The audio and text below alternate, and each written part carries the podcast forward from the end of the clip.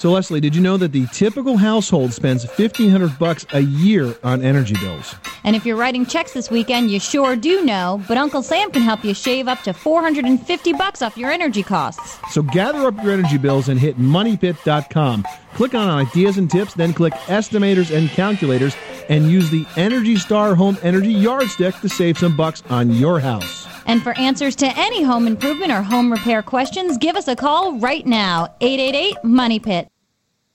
If your roof starts to leak or your floor's really squeak, you live in a. Money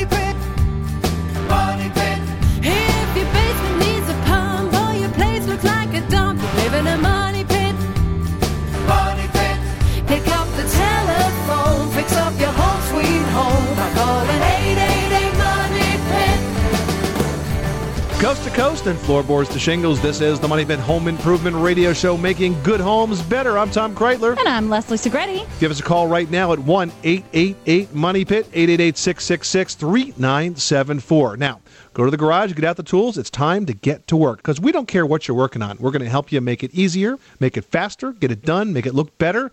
And even if you got stuck in the middle of a project, you can call us and we will help you get through it with no embarrassment and no judgment. Chances are we've been there, so you can tell us your stories. We might laugh a little bit, but we're laughing out of sympathy because we know what it is like to find yourself in an embarrassing situation. We have got a great show for you guys this hour. You know, here's some irony.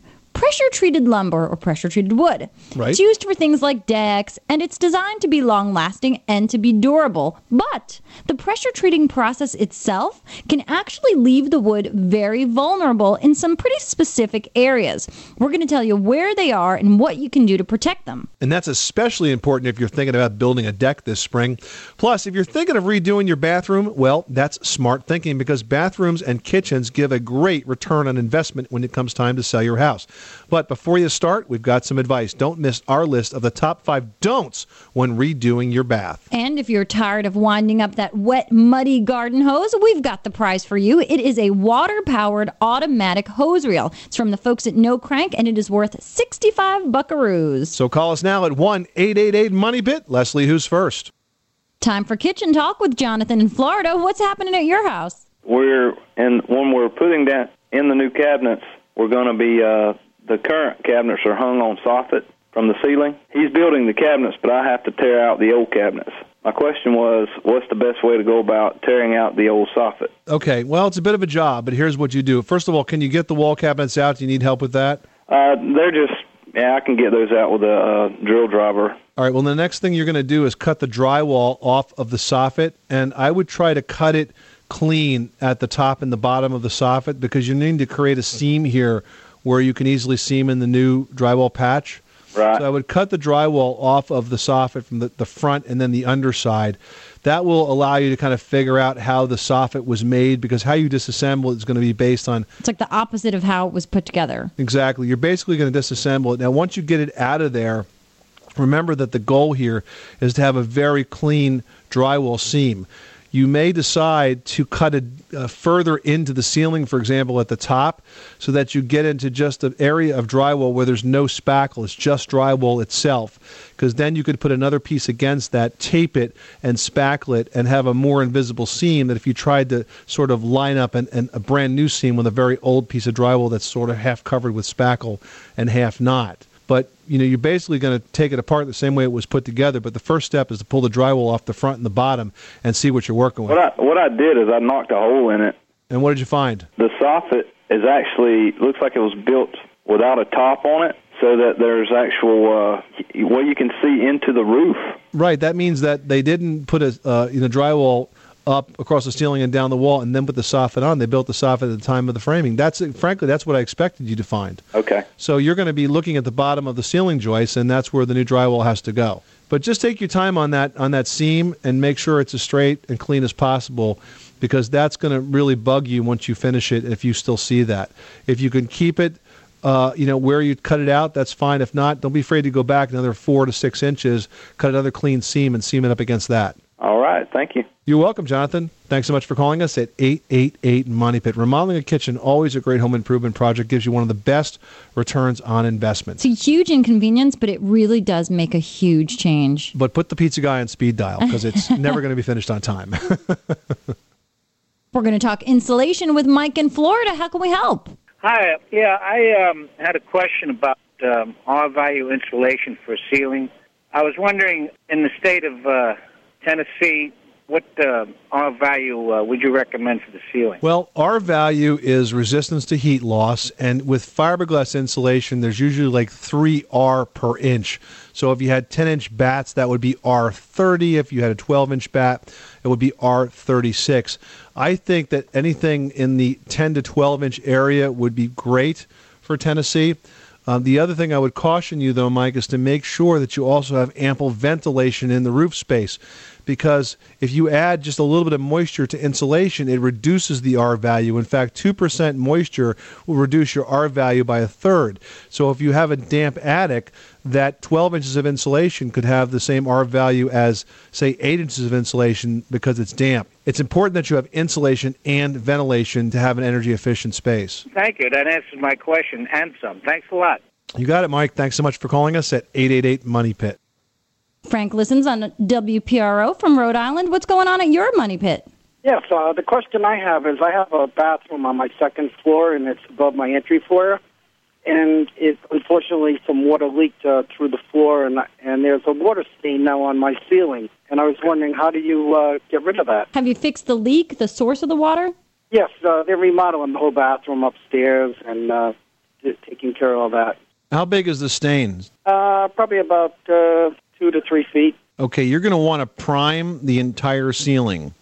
And I would recommend an oil based primer because what happens is you get a chemical reaction with that water in the drywall and the paper, and it mm-hmm. tends to sort of give you this dark, like almost iron looking like stain. Mm-hmm. And if you prime the surface of that ceiling, and you can't just spot prime it because it's such a big area, that's why I asked you how big it was. You're going to have to prime the whole surface because it's going to make it a little bit more impervious than the rest of the area. If you don't prime the whole thing, when you t- when you put your top coat of paint Just on, it's going to wear differently. well, it, yeah, it'll have sort of a different sheen. You'll be able to see it. But if you prime the whole ceiling and then you paint it again, you'll never see it again. Does it matter if it's uh, uh, what do you call it, the scroll type ceiling? Textured ceiling? Yes. It's a little harder to work with a textured ceiling, but no, it doesn't matter. Leslie, you had a, a, a good trick of the trade on that when it comes to the roller to use. Well, with the textured ceiling, depending on what it is, if it's a firm, rigid texture, you can go ahead and just use a very thick nap roller. But if it's that popcorn texture that kind of comes off, it flakes against it if you rub on it, you want to get one of those foam rollers that are spirally sliced so that as you roll across the ceiling, it sort of opens up to accommodate the texture. So, depending on what kind you have, choose the proper roller and you'll get a really good job. Thank you very much. You're welcome. Thanks so much for calling us, Frank, at 1 888 Money Pit. John in Florida, you've got the money pit. What can we do for you? Hi, uh, I have a home that's uh, about three years old, and I was wondering if I could use my high pressure uh, machine to clean the eaves. They've discolored a bit, or if you have any other suggestions that uh, might help me uh, get the. It's not actually mold; it's just uh, dirt from uh, being underneath there. I guess with the rain and all, What are they made out of? What, what are the eaves covered with? it's vinyl. It's vinyl? Okay, you got to can be use, careful, right? Yeah. You can use it, but you got to be careful. Because you can blow a hole right through that vinyl. So you really want to be careful with your setting and sort of step back from it and control your pressure. And they have Um, the fan setting on the pressure washer, so it kind of has like a wide spray as opposed to a point Mm-hmm. one spray. of those like pointed drilling sprays. I would use a house cleaner on that too. I would first spray it with like a Jomax, which is a house cleaner. Gel Max. Yeah, J O M A X. Yeah, you mix it up. You can put it in like a garden sprayer and sort of pump it up there. Or there are also cleaners. If you have a detergent uh, tank that goes with your pressure washer, there are cleaners that can go like right into the pressure washer. But you need to clean it with a mildewcide first because usually a lot of that growth is organic, so it's algae or moss or something like that, and you need to spray it, sort of kill it first, and then you can clean it off with the pressure spray. But Leslie's absolutely right. If you if you overdo it, you're going to be looking at Swiss cheese pretty soon. outdoor Clorox, is that a good thing to use? Clorox is fine as well, but make sure you protect your plants. There's also something from the folks at Flood, and it's called their Dekswood um, Deck Cleaner and Brightener, and it's made to take the gray out of any sort of weathered wood material, but it also does an amazing job of brightening up um, anything that's made out of vinyl or fiberglass or plastic. So you might want to give that a try as well, or use that instead. Okay, I appreciate your help. Thank you. You're welcome, John. Thanks so much for calling us at 888 Money Pit. Hey, hey, Money Pit listeners, spring is around the corner and we can help you get your house in tip top shape. It's like bikini season for your house. You know, you really want to start dieting, get the house ready, and do everything you have to do. So, now to help you do that, you know you can call in your home repair, your home improvement question 24 7 at that magic number 1 888 Money Pit. 888-666-3974. Now, up next, most decks are built with pressure-treated wood. The process can help protect the wood from rot and decay if you know how to maximize the life of the pressure-treated wood. Pressure-treated wood actually has some weaknesses, some weak areas. We're going to identify those and teach you how to protect your deck next. 888 Money Pit. Mold is in your house. Chances are it's breeding behind your walls. In fact, it's been estimated that 70% of all homes could have mold in their wall cavities, particularly when moisture is present. Fortunately, there's an ingenious new way to fight the problem. You see, until now, drywall had paper on both sides, and mold eats paper, which is why more people are insisting on a new paperless drywall called DensArmor from Georgia Pacific.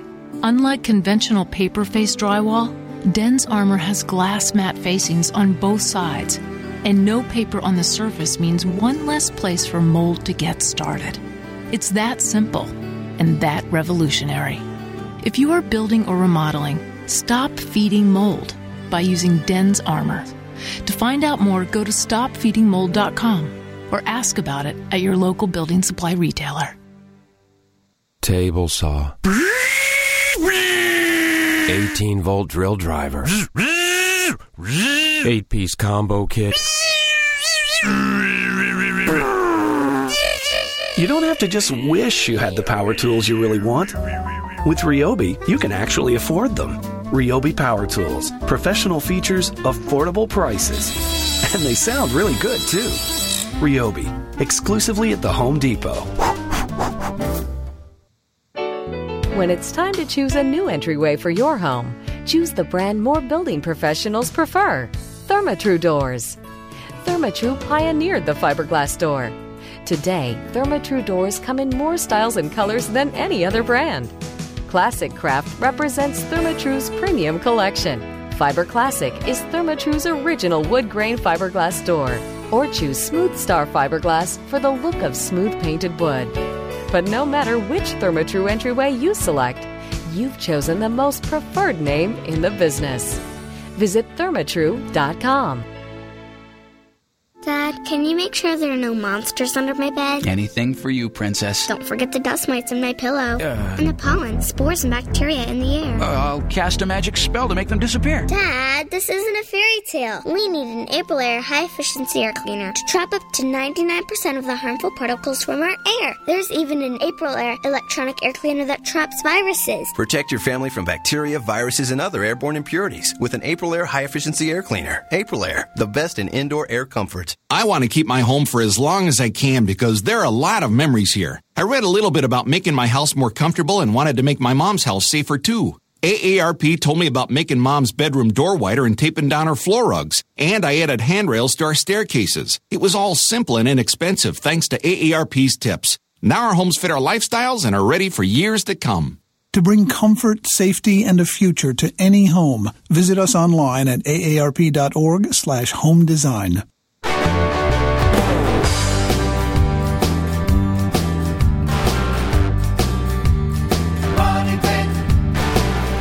This portion of the Money Pit is brought to you by Aprilaire, makers of professionally installed high efficiency air cleaners. For more information, go to aprilair.com. Now, here are Tom and Leslie. 1 888 Money Pit is the phone number for the Money Pit Home Improvement Radio Show, making good homes better. I'm Tom Kraeutler. And I'm Leslie Segrete. What are you doing? What are you working on? Let's talk about it. Let's get the job done. If you call us right now at 888 Money Pit, not only will you get the answer to your home improvement question, I love this line, but wait, there's, There's more. One caller today is going to win a hose reel from No Crank. It's worth 65 bucks. It's a patented water-powered engine that rewinds your garden hose with an easy single push of a lever. Yard work will never be easier. Call us right now at 1-888-MONEY-PIT if you want to get in on that giveaway. You must be willing to come on the air and ask your home improvement question. I love it. Everybody is so anxious to get outside with the weather just turning and spring really starting to get into effect. All right, so if a deck is on your project or your honeydew list, whatever you want to call it, you need to keep in mind some things. Decks, they're usually built with pressure treated wood. I mean, it's made for the outside, it's made to withstand the elements. You'll want to use it. But to do that, to make that lumber pressure treated, what they do is they put the lumber in a vacuum sealed container and it's filled with all sorts of chemical preservatives. And basically, the chemicals are forced into the wood via pressure, exactly, pressure treated lumber. The downside is that the chemicals don't always completely saturate the wood. And these areas, which are generally found near the center or near the end cuts, are high risk spots for rot. Absolutely. And you know, no matter how small those areas are, the wood can easily absorb moisture and allow decay organisms to enter. And what's also pretty upsetting about where those weak spots are, they're also generally where the joists have to bear on, say, girders or the box beams. So it can actually be somewhat dangerous if it rots at the end and the joist falls away. There's going to be nothing to hold it up. Well, and doesn't it sometimes react to the metal that's actually the joist hangers and the pieces That's as well? the other issue because this new pressure treatment process is also very, very corrosive. So those are all good reasons for you to protect the ends of the joist. And the way to do that is with a weather-resistant, self-adhering membrane. It's like a piece of flashing. One we like is Vycor Deck Protector from Grace Construction. It's actually one of the only ones that's specifically designed to solve this particular problem and protect the decks. And it's the same width as the lumber that you would use for the joists on the deck itself. So it's like a roll of tape. Yeah, it makes it really easy to apply. And, and all you have to do is basically adhere to the top of the deck joist, and it provides an impervious barrier against water, any type of moisture uh, penetration into that area. So it's a good idea to put that in there. It's only one extra layer, but we highly recommend it. If you want more information on that product or Grace's complete line of weather barriers, you can visit their website at graceathome.com. This is the Money Pit Home Improvement Radio Show where we're standing by for your phone calls at 1 888 Money Pit and also through our website at moneypit.com. Leslie, who's next? Mike in Virginia, what can we do for you? Yes, I have some hardwood floors that I'm interested in refinishing, but they squeak like crazy. Is there a way to get a squeak out of the floor before I refinish them? Absolutely. Uh, how old is the house, Mike? Uh, about 45 years old. All right, so you have original hardwoods. These weren't added subsequent. These were part of the of the original construction. What you want to do is um, identify where they're the loudest, and you need to re-secure those to the floor joists below because the reason the floors are squeaking is because they're loosening up, and we need to secure them down. Now, there's two and the ways. squeaking is actually the dried out wood sort of just rubbing against each yeah, other. Yeah, exactly. It's not a structural concern. It's more of an annoyance than anything else. Or charm, however you like to look That's at right. it. That's right. It could be defined as charm. Um, there's a couple of ways to do this. First of all, an easy way to do this is to locate those areas where the floor joists are below, and you can do that with a stud finder, one of these electronic stud finders. So you make sure you're right on top of the floor joist, and then you can take some finish nails, and you need to pre-drill the hardwood floor. And you can actually do this by cutting off the head of the nail and stick it in the end of the drill, or you could use a twist drill bit. You, you want to drill into the hardwood floor at a slight angle, maybe like a 15 to, to 20 degree angle, so the nail's not going in straight. And you're going to re-nail that seam right on top of the floor joist, maybe one in every board for, you know, the couple of feet it is that they're squeaking.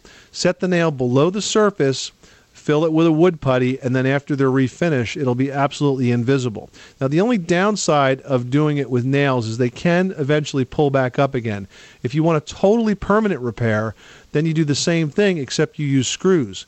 But to use a screw, you have to counterbore below the surface of the wood and then put a wood plug in. Which could be a stylistic choice if it works with your architecture and the period of the home, but that, you know, you then would want to repeat it to make it look like a pattern and make it look pretty and not just in an individual place. And if you only have to do it in a few places you could probably get away with it, and your eye wouldn't wouldn't pick it up. Just make sure that the wood plugs you put in are the same material as the wood that you took out. So, if they finish oak, the same. yeah, if it's an oak floor, use an oak plug and align the grain with the with the grain of the floor. So in other words, don't make sure the plug doesn't go like 90 degrees opposed. You line the grain up, and then the wood fillers today um, that can go and sort of fill the pores of the wood across the plug and across the old board as well We'll do a really nice job when it's sanded up and it'll be almost invisible. So those are the two ways. But basically, this is a project where you're securing the floors to the floor joists below, and that's going to quiet them down. Gary in Connecticut, what's happening at your house? Well, basically, the situation is uh, I've got a. It seems like a small leak. Uh, I noticed a brown spot. I have a um, a gabled roof, and I'm just curious as to is there any way you can determine where the water's coming from? Where are you seeing the brown spot? It's at the very bottom where the slanted ceiling actually meets the top of the wall. So you're seeing this inside your house? Yes, I am. Is there any bathrooms or any other type of, of an obstruction that goes through the wall in this area? A chimney, a plumbing vent pipe, or something of that nature? Uh, nothing like that, but it is an extension on the house. So the rest of the house is higher. This comes out as an extension, and the roof is lower than the rest of the house. Because generally roofs are going to leak at intersection points or where things come through the roof. Now, a good way to test this. Are you sure this is an active? This is active right now. Well, no, no, not, it, it's come, it, it was it, it's occurred and then it's gone away. It only happened once or twice. All right. Well, here's what I think you should do. Take that spot and paint it with a primer. I want you to use a Kilz oil-based primer because that's going to seal in that there's a chemical reaction that occurs sometimes with sealing paint or regular latex paint and uh, the stain that's left behind by a leak. And it will what it'll look like is you're painting it over and then it'll seem like it comes through. So I want you to paint that spot over with primer first. And then, you know, repaint it with your top coat and keep an eye on it. If you're convinced that it's still an active leak and we're in the leak diagnosis stage of this, then what you should do is you should get a, a garden hose and you should start low on the roof and flood that roof with water and then work your way up to see if you can figure out where it's leaking. I can I can suggest to you that it's probably most likely at an intersection point like where the roof cuts into the old part of the house. I mean, it could be as simple as just needing to revamp your flashing over there. Dawn in California, you are on the money pit. What can we do for you? Hi, I was wondering if there's any way besides just using one of those little lint brushes, if there's a way of getting the excess lint that gets trapped inside the dryer without taking the back off. There's a brush. Actually, Leslie and I both have uh, one of these uh, lint eaters, which yeah, is but really that cool. does the whole line from like no, but they have they have additional br- uh, brushes for it that do the dryer itself too. They have like a flat brush. Hmm, this is awesome, Dawn. It's called um, it's the Gardus Lint Eater, and Tom and I both have it. And it's a series of sort of flexible piping that you go to the outside of your house where the dryer vents out, and using a power driver, you almost snake out the drain. Is pretty much what you're doing. And as you pull this brush in and out, it pulls out all the lint that's built up in the entire line from where it goes from the back of your dryer to the outside of your house. And there's also a brush attachment that works inside the dryer as well. There are different size brushes, and you basically go into the lint area, and where you have your lint screen, you pull it out, and then there's a brush that works in there, and there's even a vacuum attachment for the brush. Dawn, the website for the lint eater is simply linteater.com, and uh, again, we both have it, and I think we both pulled out so much lint we were An embarrassing amount. exactly. And it's probably one of the funnest chores you will ever accomplish. You should probably do it once a year, but I find I want to do it all the time. Thank you very much. You're welcome. Thanks so much for calling us at 888 Money Pit. You are tuned into the Money Pit. Are you redoing your bathroom? Well, if you're on a budget, you don't want to scrimp on the stuff that goes behind the walls. We're going to have more tips on what not to do next. You live in a money pit.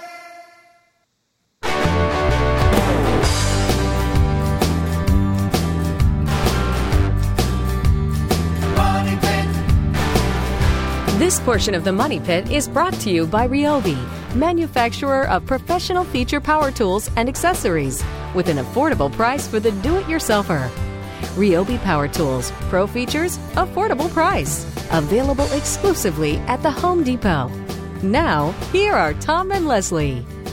This is the Money Pit Home Improvement Radio Show at 1 888 Money Pit, making homes better. I'm Tom Kraeutler. And I'm Leslie Segrete. So, are you thinking about redoing a bathroom? Well, you're on the right track.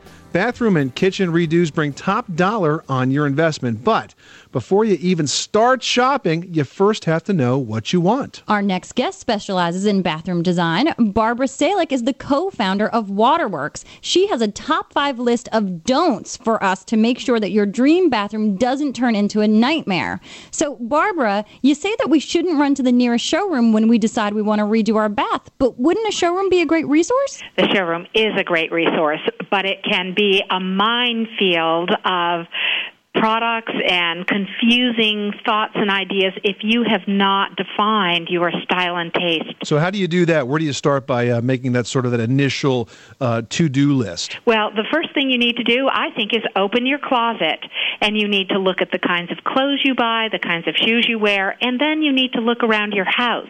What are the dishes like that you always fall for, and what does your silver look like, and what are your chairs like? And until you can identify that, then in fact, you should not walk into the store.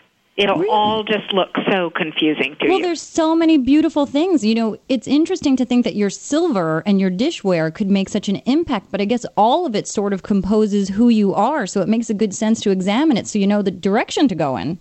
Exactly. It's all about your style and taste. You know, Barbara, some uh, decorators say pick one thing that you really like in your house and then build a room around that. So, for example, if you happen to have a cushion or a pillow that's got great colors in it, or a curtain that's got great colors in it, do you ever see people taking that sort of approach where they might identify, like you say, a piece of furniture or maybe it's an outfit that really has all of those things that you like and then build the room about, around that? I think you could do that, but you want to make sure you haven't just thrown that pillow in there for a momentary burst of color. You have to make absolutely certain that it is something you love. Do you love its color? Do you love its texture? Do you like its shape? So there are many things that go into defining what you love. So, if when you're in the researching, shopping, or even just the planning phase, and you find, say, a faucet or a tile, do you invest in it and pick it up, or do you wait until you get the big picture before you buy each individual? It's all about the big picture because one piece does not a bathroom make. Um, you could just find the the fitting that you love the most, and it just doesn't fit with anything else that you also fall in love with.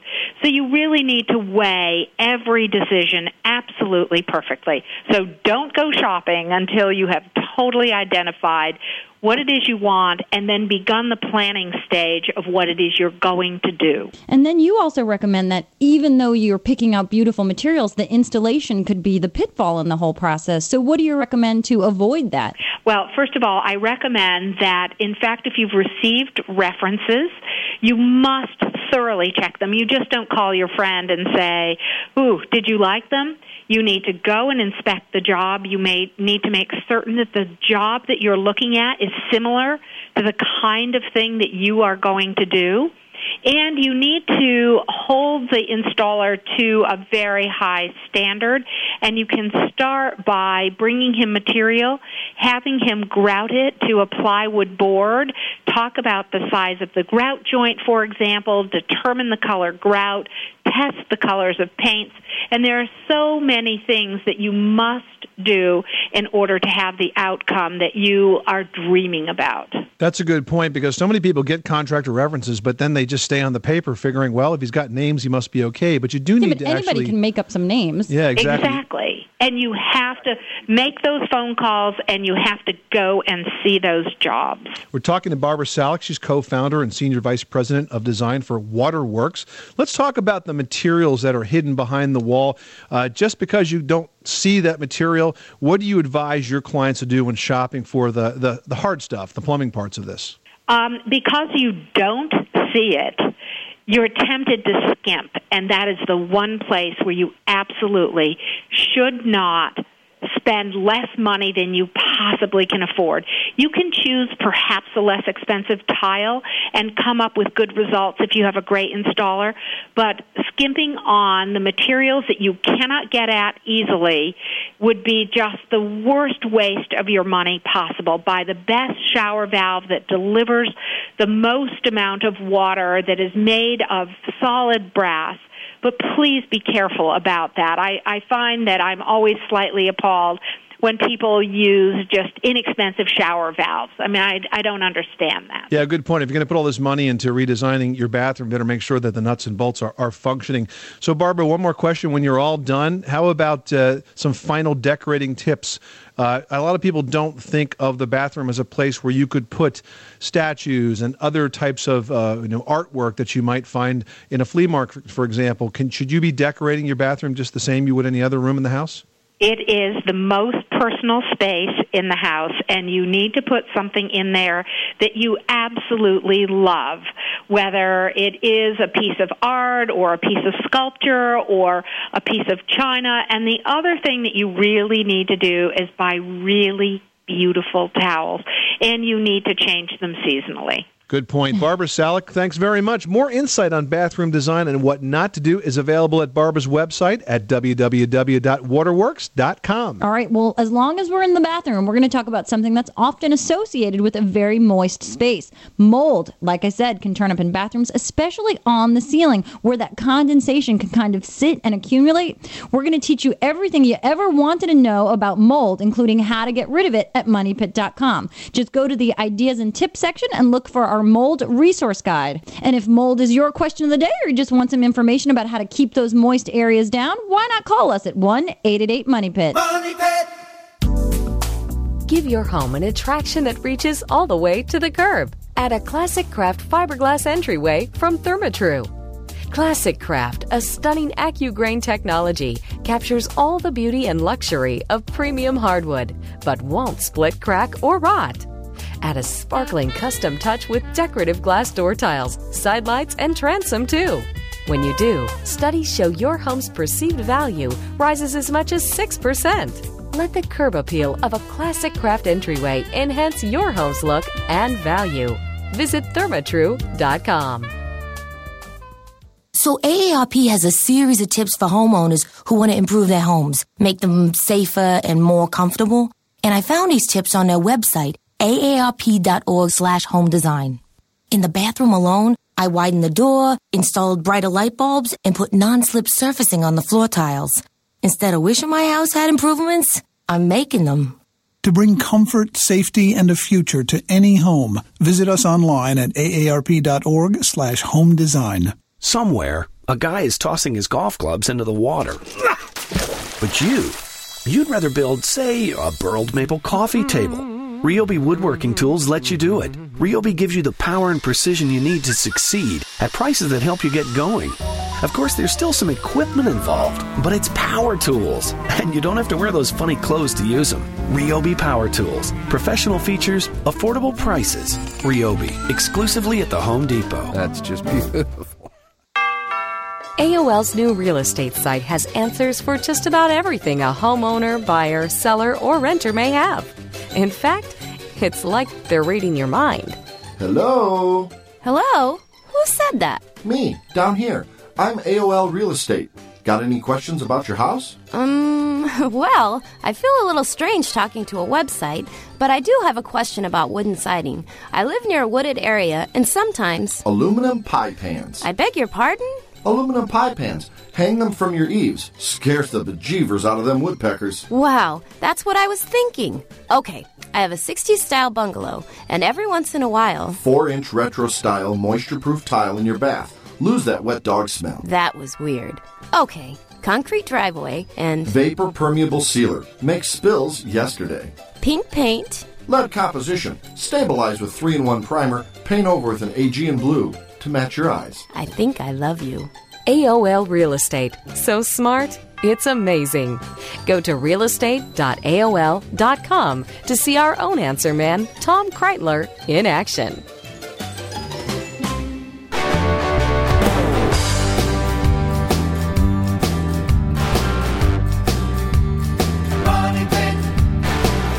This portion of the Money Pit is brought to you by DensArmor Plus, the revolutionary paperless drywall from Georgia Pacific.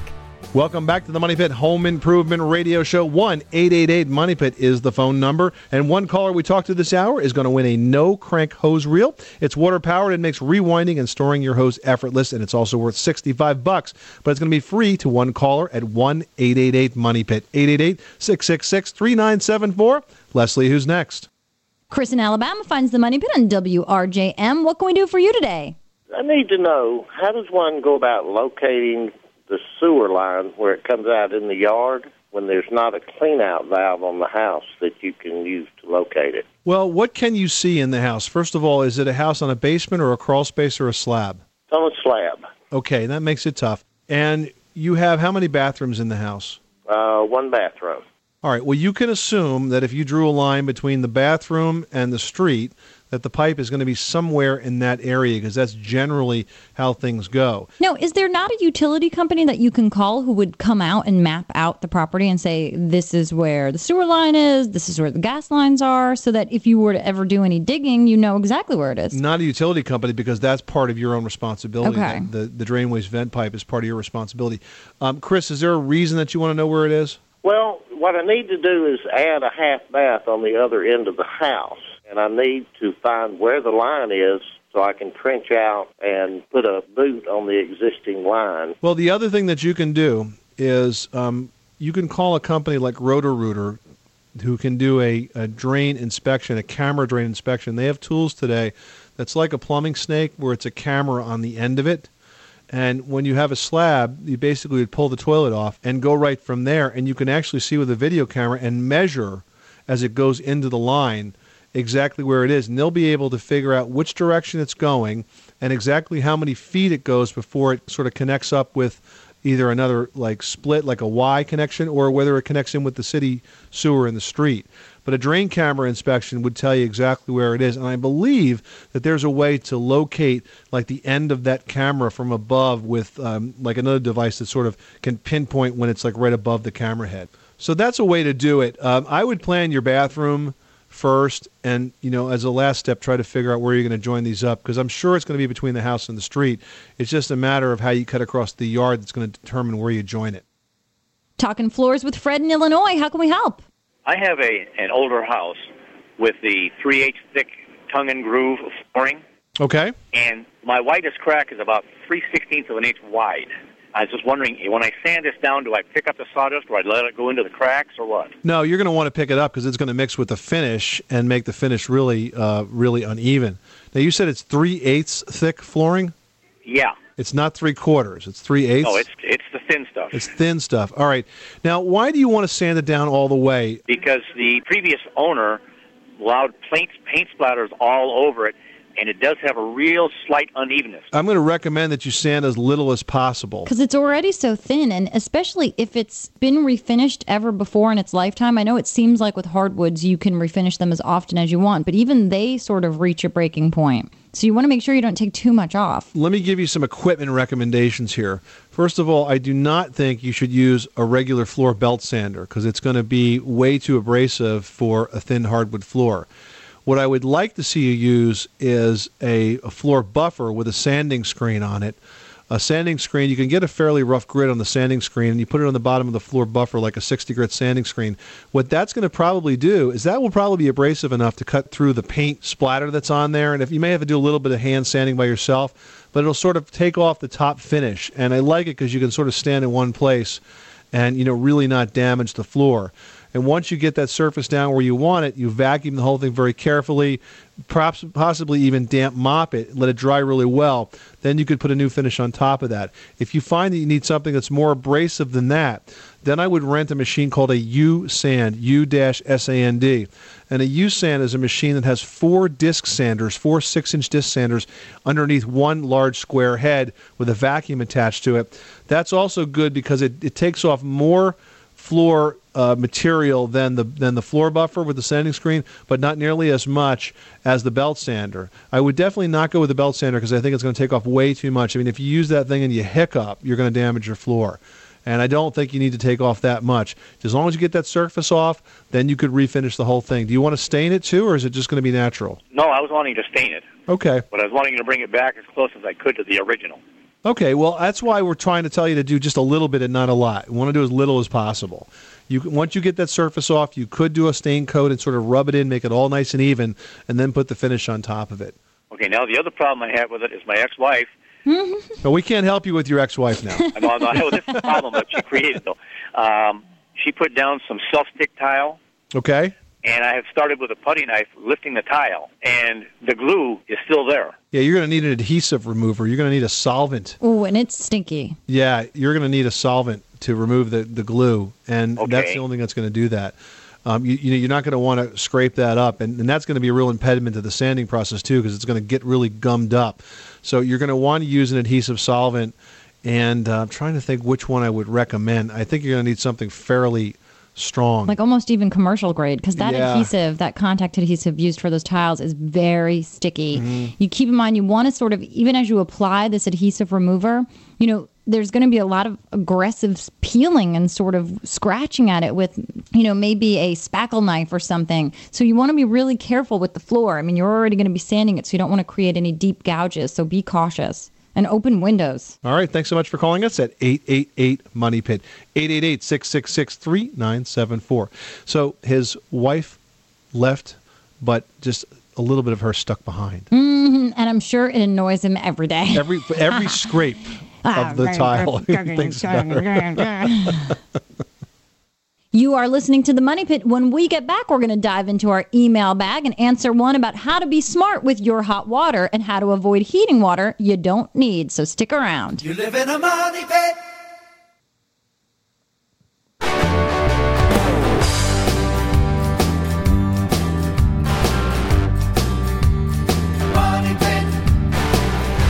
This portion of the Money Pit is brought to you by Aprilaire, makers of professionally installed high efficiency air cleaners. For more information, go to aprilaire.com. Now, here are Tom and Leslie.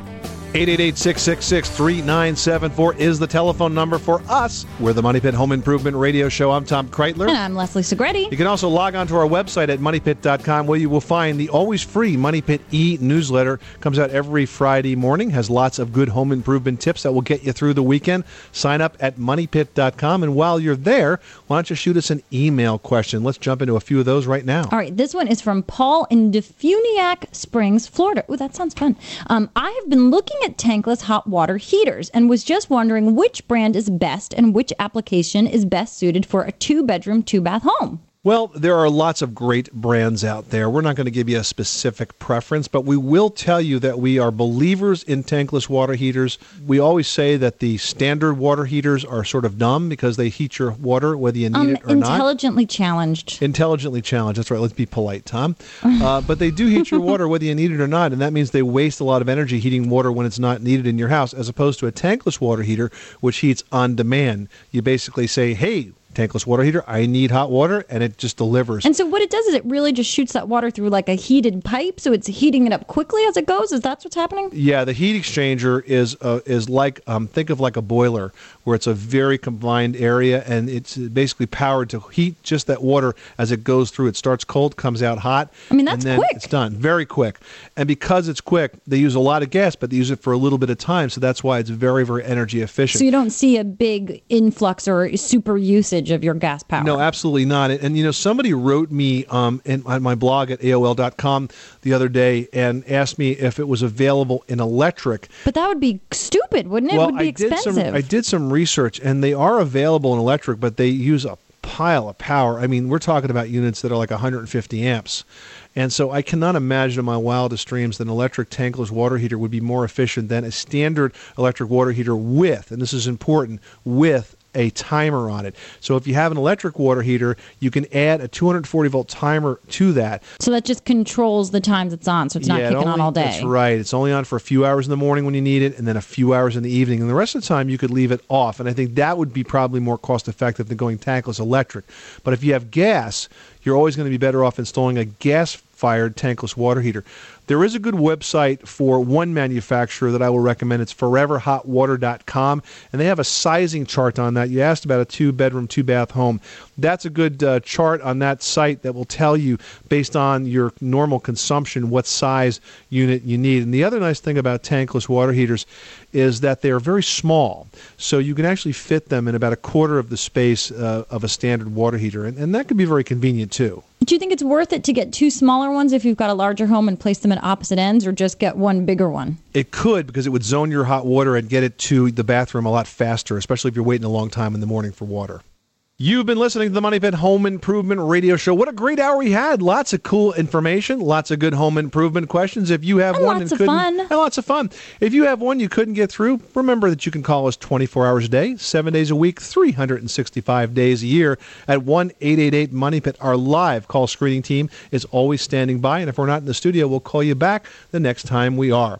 Coming up next week on the program, we're going to make some noise about a new trend in quiet rooms, and we're going to teach you how to build one that can provide a restful escape from the noisy places in You know, your house. I like noise. I find noise relaxing. It's almost like I find I keep the TV on even when I'm working because it's just like that extra That's because you're a New Yorker. I guess. you know, if I'm somewhere that's too quiet, it kind of freaks me out. I'm used to, you know, horns honking and Well, there's good and noise and traffic. there's not so good noise. The not so good noise is when you have a bathroom upstairs and you flush your toilet and all the water runs down through the dining room while you're trying to have a dinner party, oh okay? That's kind of unpleasant. There's nothing good about that noise. and we're going to have some tips on how to quiet any room in your house next week on the program. I'm Tom Kraeutler. And I'm Leslie Segrete. Remember, you can do it yourself. But you don't have to do it alone. Money Pit.